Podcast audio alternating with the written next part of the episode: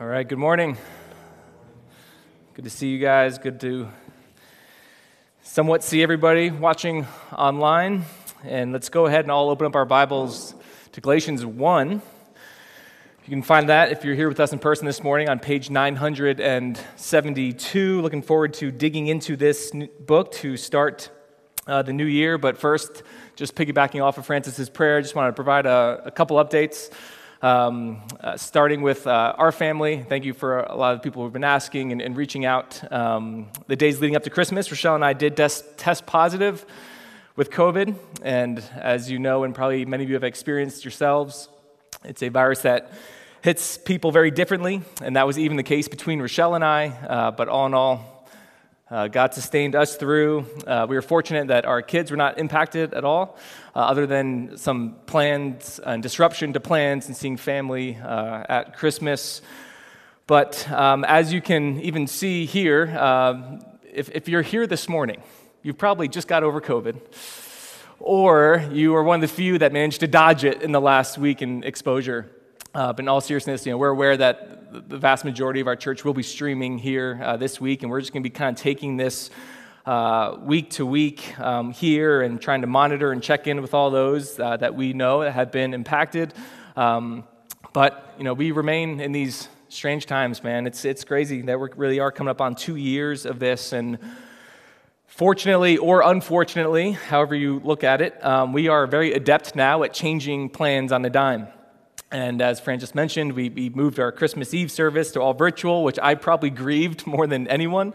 Uh, I've been in this building, in this room, every Christmas Eve since I was six years old. And uh, that is a highlight for me.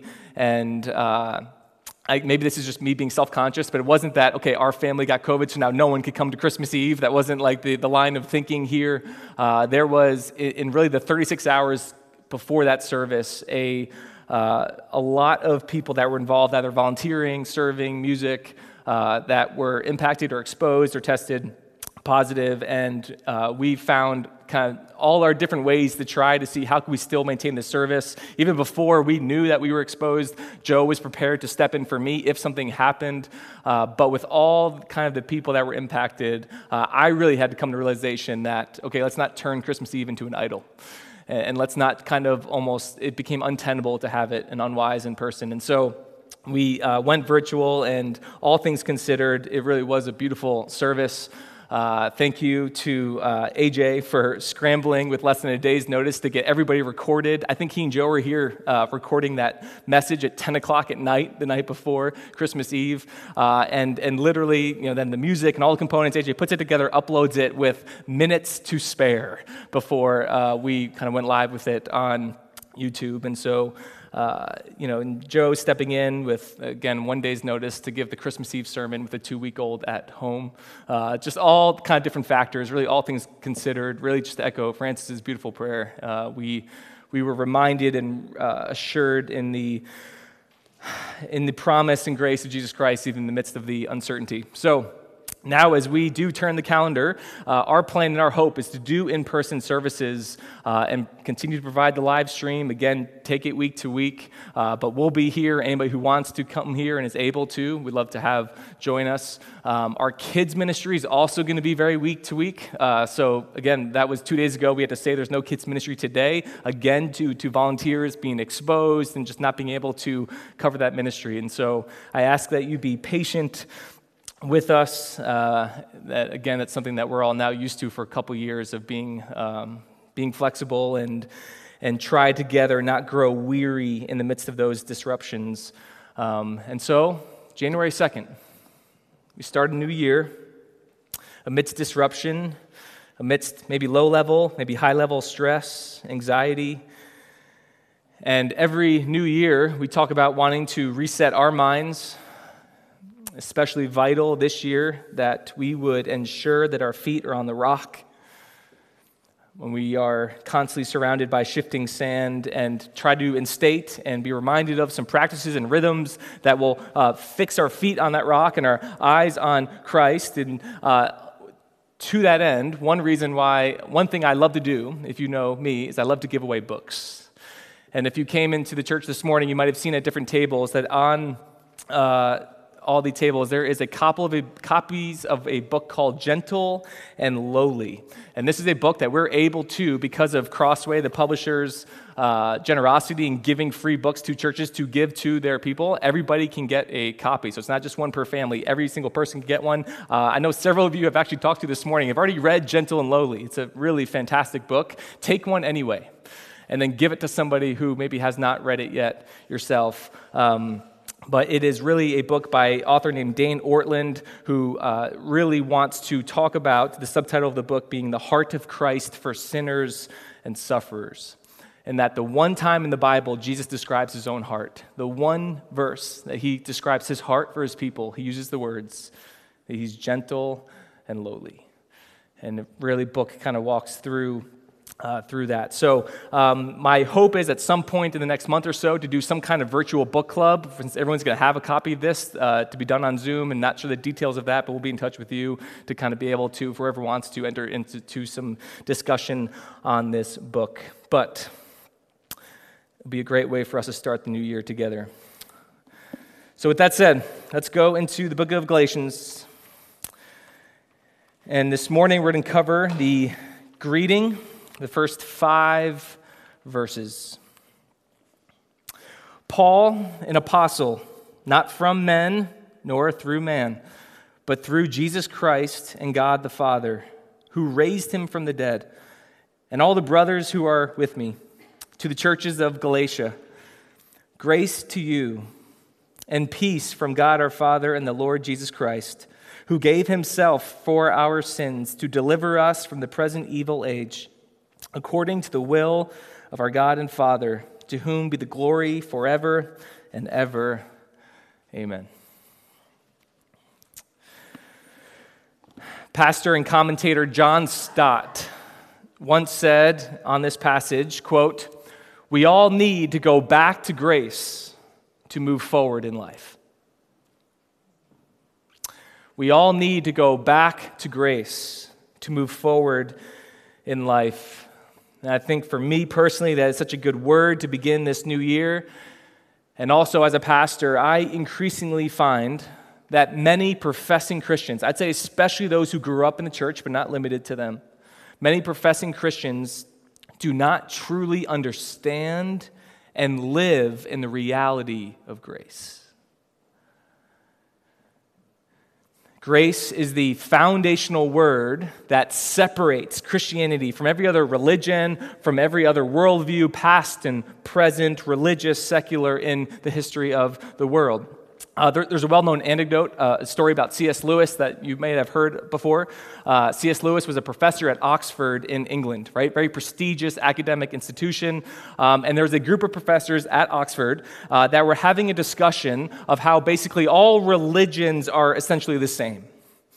Um, you know, that the names of the gods might be different, the traditions uh, might be different, but like different branches of the same tree, uh, all religions are just extensions of the same thing. And that's a common belief then, in you know, the middle of the 20th century. It's still a very common belief today. Maybe if you're watching or you're here this morning, maybe you empathize with that a little bit, that all religions are kind of the same when you boil it all down, that there's none better than others, kind of to each their own. And so, after a long, in depth discussion, this group of professors went to find their colleague, C.S. Lewis who was a known Christian.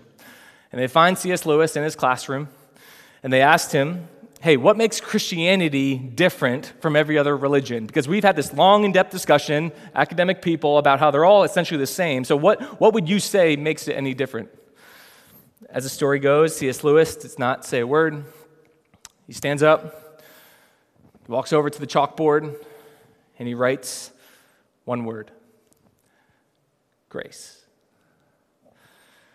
The concept of grace is foreign to everyone outside of Christianity. But I also think the lived experience or the what I would call reality of grace is foreign to many churches, is foreign to many people who proclaim, profess Christ, that they might know it. The concept is clear to them, but the lived experience is foreign. They're not living it in their bones, in their core, where, where, where grace, and as we enter into this new letter, this is going to be a theme we're going to see over and over again that grace is not merely a doctrine to define, it's a reality to be lived out. And this greeting, these first five verses of Galatians, will set the tone for the rest of the book in that they reveal the author, they reveal the recipient, and then they reveal the theme that will play central roles throughout the entire book. And so we're going to briefly just look at each of those. And then by the end of this sermon, as we start a new year, I hope that we will find that this is exactly the passage where God wants us on January 2nd. So, first, the, the author of the book. And it does not take long for that to be revealed. It's literally the first word Paul. Imagine starting a letter like that Paul. And it was customary uh, for those who wrote letters to begin by identifying themselves at the beginning. And if, you know, it's not too hard to understand why if you think about it. Uh, that it's not as common to do that today because before you open a letter, if you get a letter in the mail, or, or before you get an email or a text or a DM, you already know who it's from before you read it. But in the ancient world, you did not know that when you begin a letter. You're given a scroll or, or something that somebody hands to you and you begin reading. But even with that, it's still a little bit of a jarring of a start. First letter, Paul, boom. Well, okay. Got that covered. And yet, that is significant even in the way he started that. Because as the letter will go on to reveal, one of the reasons Paul is writing to the church in Galatia is to defend himself. It's to defend, particularly, his authoritative voice as an apostle, because his authority was being challenged by some prominent voices within the Galatian church. And so, a couple weeks from now, later in chapter one, Paul is going to kind of give his own testimony, and we're going to have the opportunity to do the deep dive on his life. But for those who are even here or watching uh, who might be unaware, um, Paul was formerly an enemy of Christians in the early church. Paul was what you would consider a made man within the Jewish hierarchy. He was educated, he was a scholar, he was part of the Sanhedrin, which was the governing body of Jews in Jerusalem. And while he was literally on a mission to go arrest Christians, Paul had a personal encounter with the risen Christ. So, so, Paul's story is not a case of someone sharing the gospel of Jesus Christ with him over a period of time, over several coffee dates, and just wrestling through discussions and doctrines. His story is a single, powerful encounter with Jesus Christ and it changed him forever. And, so, even in Paul's story, we see that God uses all different ways to save his people.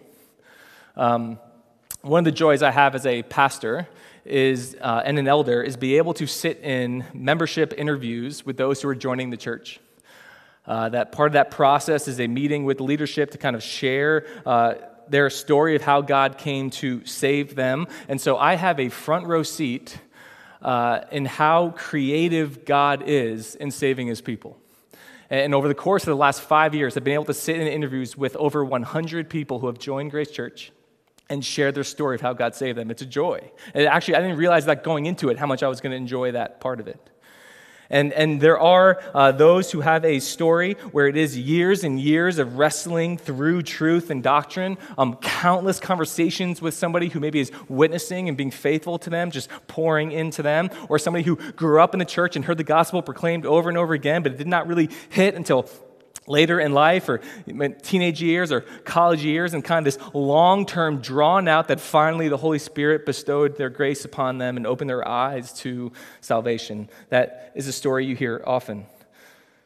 But then there's others where there is a singular moment against all odds, completely unexpected, that God just decided it was time for them and revealed himself to them. Uh, so this past year, there was one couple. Um, they're in their late 20s now, just had their first child a couple months ago. Uh, they began dating their freshman year of college.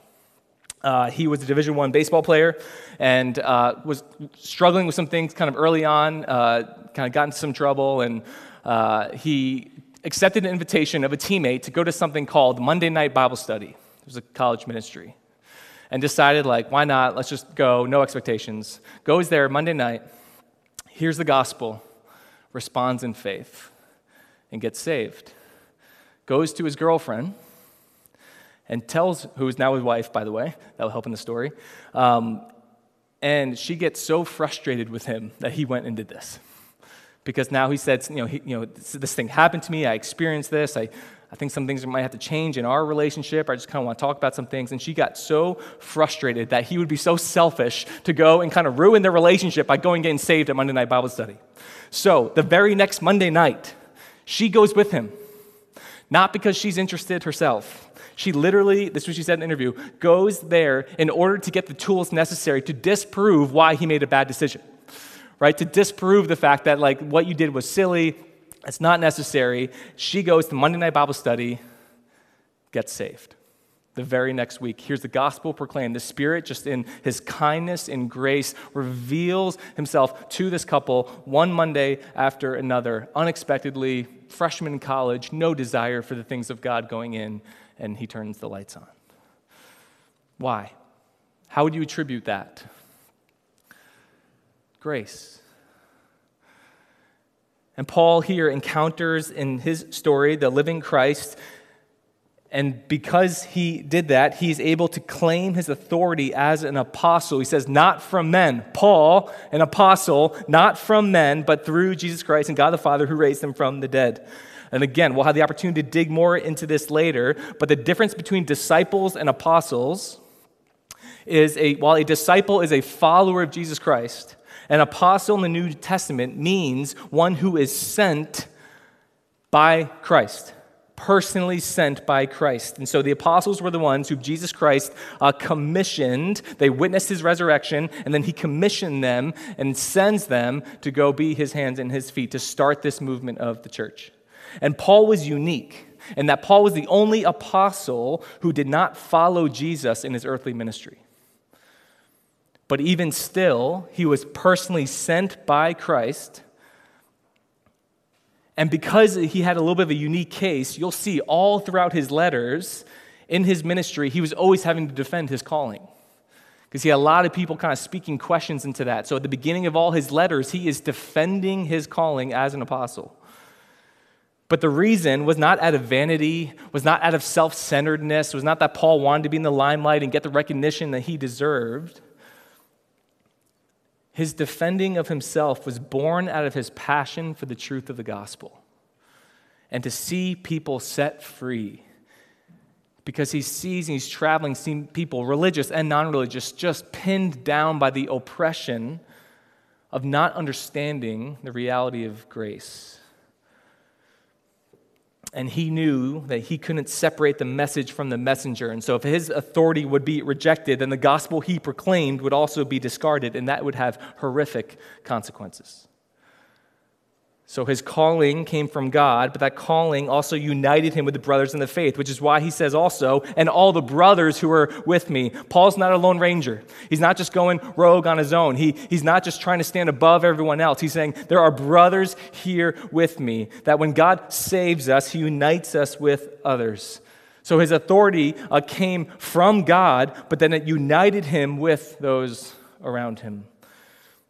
That's the author Let's see who he's writing to. Verse 2, he said, to the churches in Galatia. Galatia was a Roman province in the region of Asia Minor. It's what we know today as modern day Turkey. And it's the region that Paul spent time in during his first missionary journey that Luke writes about in Acts 13 and 14. So I have a map on the screen to show uh, the red line is the route coming from Antioch, which was the sending church for Paul and Barnabas. And the middle green region is Galatia. And he traveled through that region, planting churches, proclaiming the gospel. And it's within that region that now upon coming back from that first missionary journey, he writes to them in pretty short order. It's widely thought that Galatians was the first letter written by Paul. And as an evangelist, evangelist and church planner, he would, again, travel to cities, proclaim the gospel, see people respond in faith, and then raise up leaders to begin a church before moving on to the next city. And each church in those cities in the region of Galatia were as churches are now. What is a church? A church is a local outpost representing the kingdom of God in this world. It is an embassy of the kingdom of God in the kingdoms of this world. And those local outposts are called then and called now to proclaim and live out the good news of the gospel and the commands of Christ the King. That from the beginning, God's global plan is through the ministry of local churches, big churches, small churches, urban churches, rural churches. A global plan carried out through local churches, which is why missions work again then and missions work now should always prioritize the planting of healthy churches. And the essential problem in Galatia, again, within relatively short order of Paul planting that church, and the reason why he is writing is that after he left the region, these young Christians, young in the faith, not necessarily young in age, came under the influence of certain individuals and teachers who either were already there, but then waited till Paul to leave to stir some trouble, or came in after Paul left to discredit his authority and the gospel he proclaimed. And the particular distortion of the gospel, which we will see over and over and over again in, over the course of this series. And it's going to be the primary point of next week's passage. But, but in, if you boil it down, what was the issue in Galatia? Is that there were individuals saying that in order to be a good Christian, you first had to become a good Jew meaning that salvation was faith in Christ. Yes, we believe in Jesus, but it's also plus obedience to Jewish customs and Jewish law. In order to be a good Christian, you first had to become a good Jew. And Paul is not so much concerned with the fact that there is a false gospel out there being taught. Paul warned all these churches listen, people are going to come in among you. There's going to be false gospels, there's going to be false distortions. They're all over the place. He's not surprised by that. What he is surprised by is how quickly this church is giving in to a false gospel. How quickly they lost confidence in grace. They knew about grace, but they did not live in the reality of it and they start settling for and giving into lesser things. So that's the author. That's a quick look at the recipient. And now we're going to see the major theme that's going to be traced throughout. Let me read verses 3 and 4 again. 3 and 4. Grace to you and peace from God our Father and the Lord Jesus Christ, who gave himself for our sins to deliver us from the present evil age according to the will of our God and Father, to whom be the glory forever and ever. Amen. Many of you who know your Bible know that in this letter, what's coming in the following verses.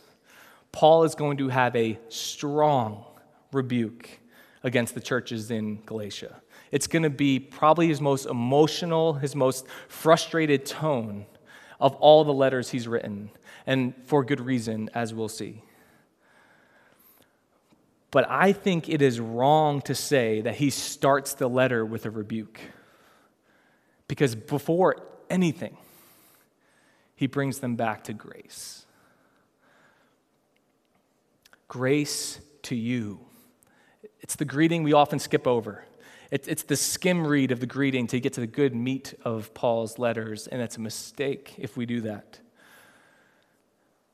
that this church that has blown it in a lot of ways, he does not start with a strong condemnation, but rather he starts with grace.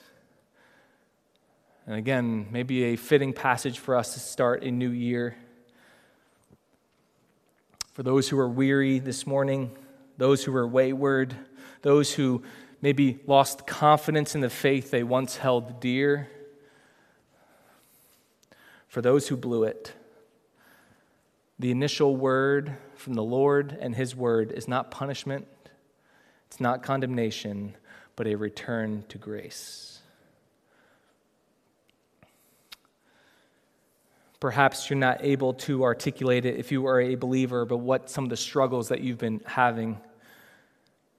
Perhaps some of it is a degree of confidence that you have lost in grace a, a loss of sight of what it means to be truly free in Christ and not just knowing about that, but living out of that freedom. Can you ask yourself the honest question Are you living in light of the freedom of grace? Do you sense a nearness to Christ? Do you experience the affections of what it's like for the Holy Spirit to be in you, dwelling within you, guiding you? Are you living in light of the freedom of grace? Or do you feel pinned down? To all who are weary at the start of a new year, grace to you. Perhaps if you're here, if you're watching this morning and you're not a believer, and perhaps you've seen the concept of grace as too foreign, and maybe you've been around it, you've heard it, but you just can't get there. You feel like you can't get your mind there, you can't really understand the point of it all. Maybe it looks too easy to you. The world doesn't work that way. You only get what you give, you only take out what you put in. There's no free passes. Maybe grace is a really foreign concept to you. To all who are skeptical at the start of a new year, grace to you.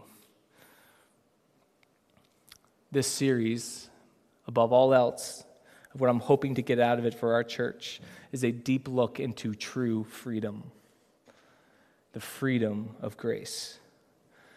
And in this greeting, Paul, with a stunning brevity and conciseness, shows us the fullness of grace in a single sentence.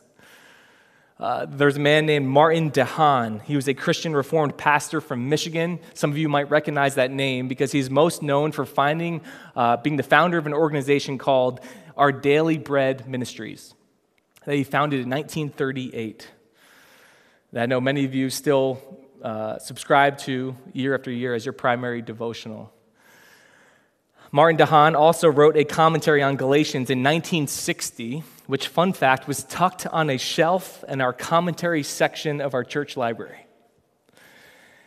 And reading through that, studying that in preparation for this series, along with the other resources, DeHaan observed that in this often overlooked greeting, Paul gives the fullness of grace, and he gives it in kind of four ways that we're just briefly going to look at channel, purpose, source, and reason for grace. We'll have them on the screen.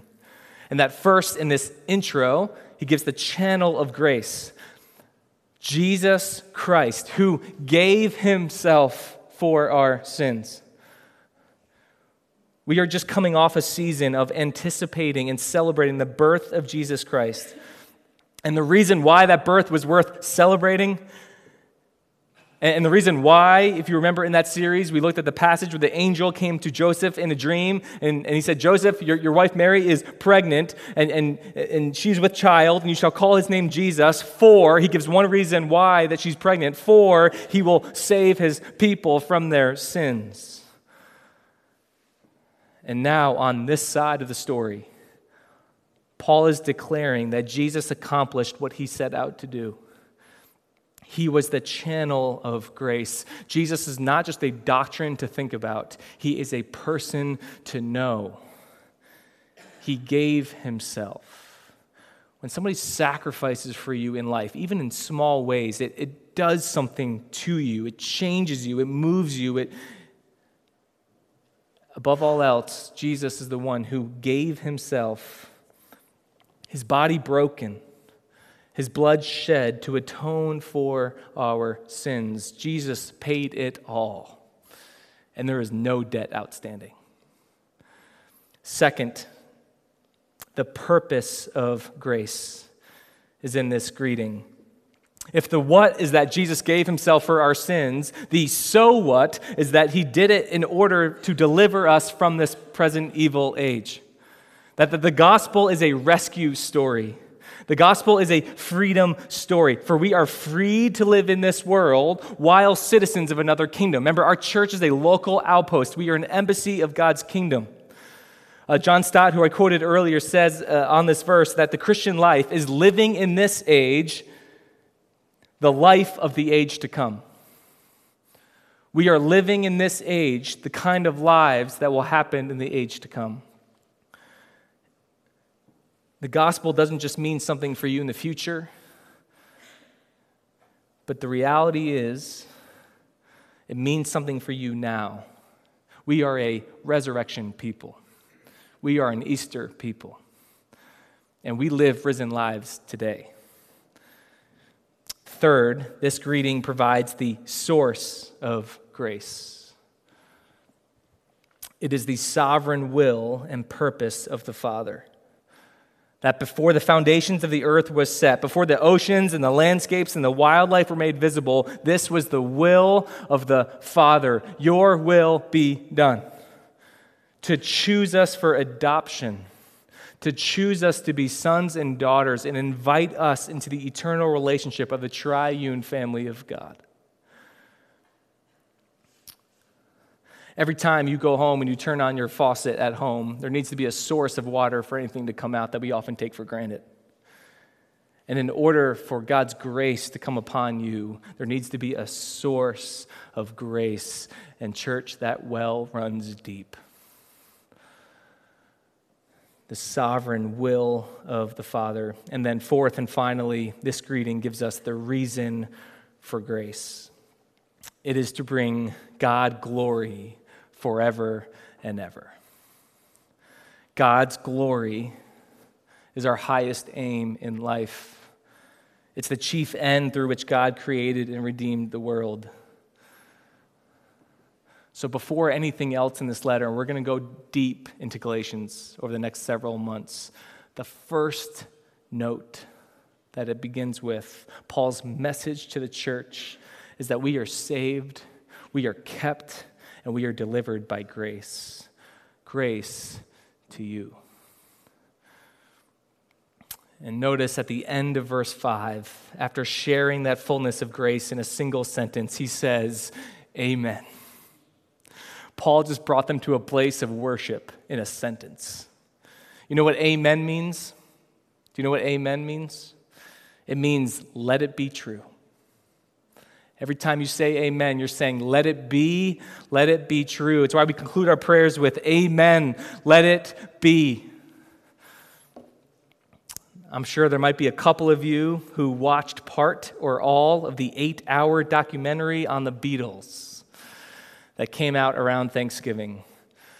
I'm not can't say I'm a big fan of the Beatles, but I'm interested in what other people are interested in. I've heard just a lot of talk about it. That this documentary covers the making of their 1970 album called Let It Be. And the album is headlined by the song of the same title. It was written by Paul McCartney, Let It Be. And he says that phrase reminded him of his mother, whose name was Mary, who passed away when he was only 14 years old because his mother would always reassure him with those words when he was feeling down as a child. She would say, It's going to be okay, son. Let it be. And that is good advice from a mother to a son, but even so, it's flawed to a degree. Because the only way we can truly say, let it be, the only way we can know that it's going to be okay is if it's God is the one who says it.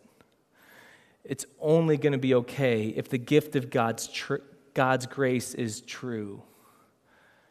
If it's God saying to you, grace to you, it's going to be okay. Amen. Let it be.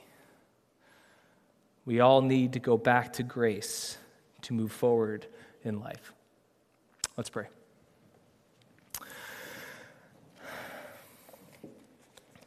Father, as we begin this new year in a little bit of a more bizarre fashion than we are used to, all the same, Lord, we know that there are areas of our lives that we want to move forward with.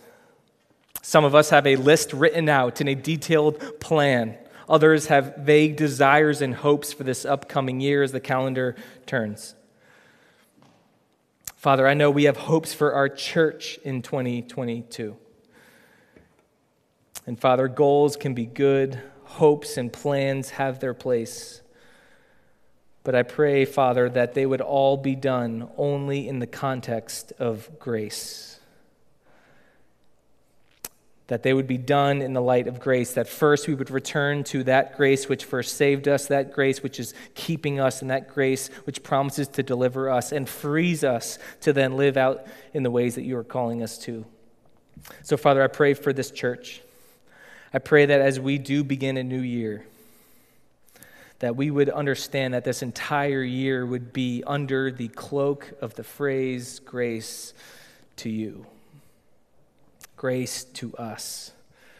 And Father, I especially pray for that grace to be bestowed on anybody who is here or is listening who has not yet put their faith in you, Lord, that you would give them the grace to see for the first time who you are, what you have done, and that reality you have freed us into. And it's in your name that we pray. Amen.